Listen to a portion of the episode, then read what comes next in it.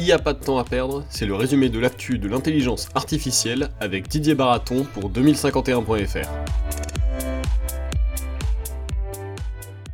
Bonjour et bienvenue sur ce podcast numéro 8 de 2051.fr. Alors cette semaine, qu'avons-nous sélectionné dans, l'actualité toujours euh, riche, internationale, intéressante, palpitante de l'intelligence artificielle? Eh bien nous allons vous parler de la CIA, nous allons vous parler de Donald Trump, évidemment d'une belle start-up française, elle s'appelle 365 Talents, et puis on jettera un œil aussi sur Facebook, euh, sur Google, un petit peu en France, pas beaucoup cette semaine, mais on reviendra en France pour finir pour parler du, grand débat parce que euh, le grand débat, il y a aussi un sujet intelligence artificielle avec ce grand débat.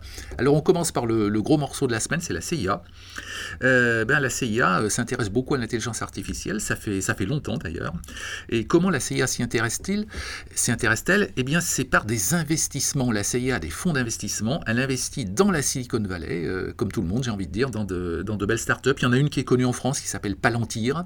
Et d'ailleurs Palantir a récupéré l'ancien patron d'Airbus pour, pour la diriger. Euh, donc c'est dire si cette, euh, entreprise euh, est, intéressante et, importante et sait choisir, choisir ses cibles. Alors il y a d'autres entreprises dont on parle. Je vous laisse les découvrir dans notre article. C'est très intéressant ces, entreprises au plan, technologique parce qu'elles ont, beaucoup travaillé, leurs technologies sont, très poussées, on sent qu'elles sont extrêmement puissantes. Et la deuxième chose qui m'a frappé, euh, c'est qu'elles rayonnent. C'est-à-dire que ces technologies qui sont initiées par la CIA servent à de très grandes entreprises américaines. Je vous laisse les découvrir euh, toujours euh, dans l'article de 2051.fr. Alors il n'y a pas que la CIA aux États-Unis, mais il y a aussi le Donald, le Donald Trump, euh, Donald Trump euh, sans ses tweets. Et quand il ne tweete pas, le Donald, eh bien, il signe des décrets. Alors il en a signé un sur l'intelligence artificielle pour que les administrations fédérales adoptent des solutions d'intelligence artificielle. Alors pourquoi, allez-vous me dire, pourquoi Donald Trump s'intéresse-t-il à l'intelligence artificielle? A priori, il n'est pas, très, pas très calé sur le sujet, mais il a compris une chose, ses conseillers lui ont fait comprendre une chose, c'est que l'intelligence artificielle, il y avait les États-Unis, il y avait la Chine, et que la Chine euh, mettait les bouchées doubles. Donc euh, Trump s'est dit que, en plus, euh, ben, la Chine, le gouvernement, euh, le gouvernement chinois, le président chinois sont très offensifs sur le sujet, qu'il avait intérêt à faire la même chose. C'est pourquoi il a signé un décret qui est extrêmement intéressant d'ailleurs sur l'intelligence artificielle pour pousser les administrations alors à adopter des technologies d'intelligence artificielle, mais aussi à ouvrir leurs leur recherches, les laboratoires de recherche, tout ce qu'elles peuvent aux chercheurs américains pour que ces chercheurs, c'est toujours la clé de l'influence américaine, pour que ces chercheurs prennent de l'avance, fassent des découvertes euh, nourrissent les startups et attirent euh, les financiers. C'est toujours ce bon vieux mécanisme américain qui, marche euh, si bien en matière d'intelligence artificielle. Donc, donc c'est pas mal ce qu'a fait Donald Trump. J'étais un petit peu moqueur tout à l'heure, mais c'est quand même bigrement intéressant. Retour en France avec 365 euh, talents. Euh, comme toujours, bien, on, a, on a une belle start-up à vous présenter. 365 euh, talents, comme son nom l'indique, talent, ben, elle s'occupe de, de, ressources humaines. C'est-à-dire, en gros, ils, ont, ils récupèrent les données du personnel dans, dans une entreprise. Ils s'adressent aux entreprises de, de, plus de 1000 salariés. Et ils arrivent avec, avec la base de données RH la plus large possible, la plus profonde, ben, à détecter comment constituer une équipe projet. Ils arrivent à détecter comment, comment baliser le parcours des salariés comment faire évoluer les salariés, euh, beaucoup mieux que, que, la petite intelligence humaine. Euh, voilà. Euh, donc 365 talents, ils sont aussi multilingues, multiculturels.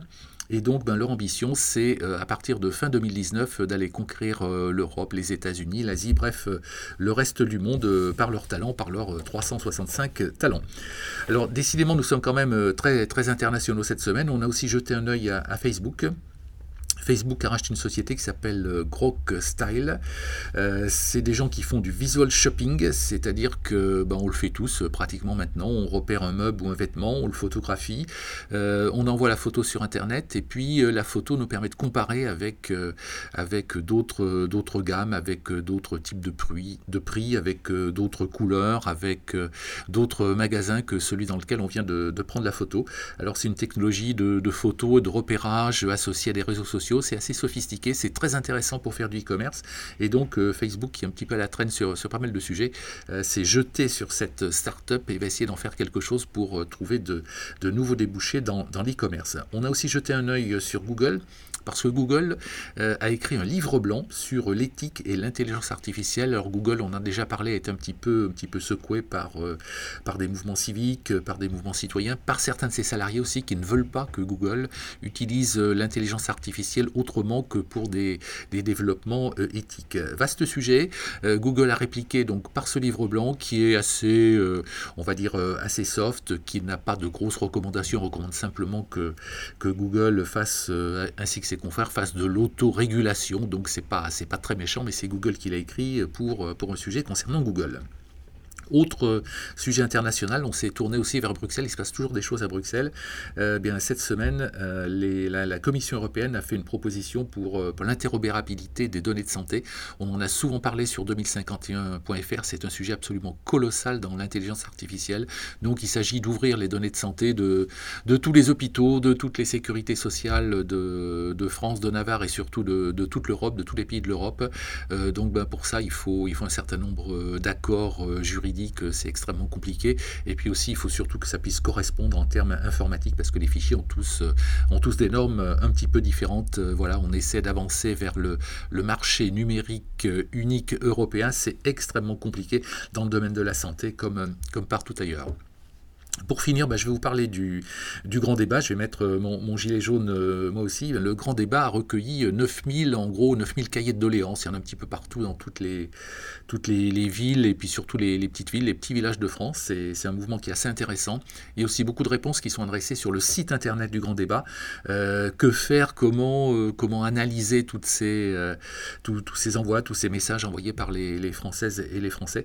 Bah, Il y aurait une bonne solution, ce serait l'intelligence artificielle. Il n'y a même que l'intelligence artificielle qui peut, qui peut résoudre euh, la question. Alors apparemment, on s'est aperçu de, ce sujet un petit, peu, un petit peu tard, mais les gens qui organisent le grand débat euh, ont visiblement lancé un appel d'offres pour... Euh, pour que l'intelligence artificielle, pour que des sociétés, de grandes sociétés style, style ESN se, positionnent et puis apportent des solutions pour éplucher les 9000 cahiers de doléances, le site internet et en déduisent une analyse et puis quelques, quelques grands chapitres qu'on comprenne un petit peu, un petit peu ce qu'il y, ce qu'il y a dedans. Voilà, on va terminer. Oh, finalement, je vous ai dit qu'on allait terminer par le grand débat. On va terminer par le docteur Laurent Alexandre, vous savez, celui qui parle beaucoup et qui écrit beaucoup de livres sur l'intelligence artificielle. C'est toujours intéressant. Et là, j'ai retenu un chiffre quand même, ça touche pas tout à fait l'intelligence artificielle, mais c'est extrêmement intéressant. Euh, le docteur Alexandre a relevé un chiffre, c'est que les investissements d'Amazon dans la, dans la RD sur une année, ça représente 18 milliards d'euros. 18 milliards d'euros. Et le docteur Alexandre rapproche ce chiffre de celui de la recherche publique en France. C'est moitié moins. Et puis le CNRS, bah, c'est le tiers de la recherche publique en France. Donc, autrement dit, ben, Amazon, euh, qui est une entreprise privée, investit six fois plus dans, dans, la recherche et le développement que notre, notre bon vieux euh, et cher CNRS. Voilà, c'était le, chiffre de la semaine. J'espère qu'il vous a pas trop euh, désespéré. En tout cas, il y avait beaucoup de choses euh, très, très intéressantes cette semaine encore dans, dans 2051.fr. Euh, bonne navigation sur notre site, bonne écoute du podcast et à la semaine prochaine.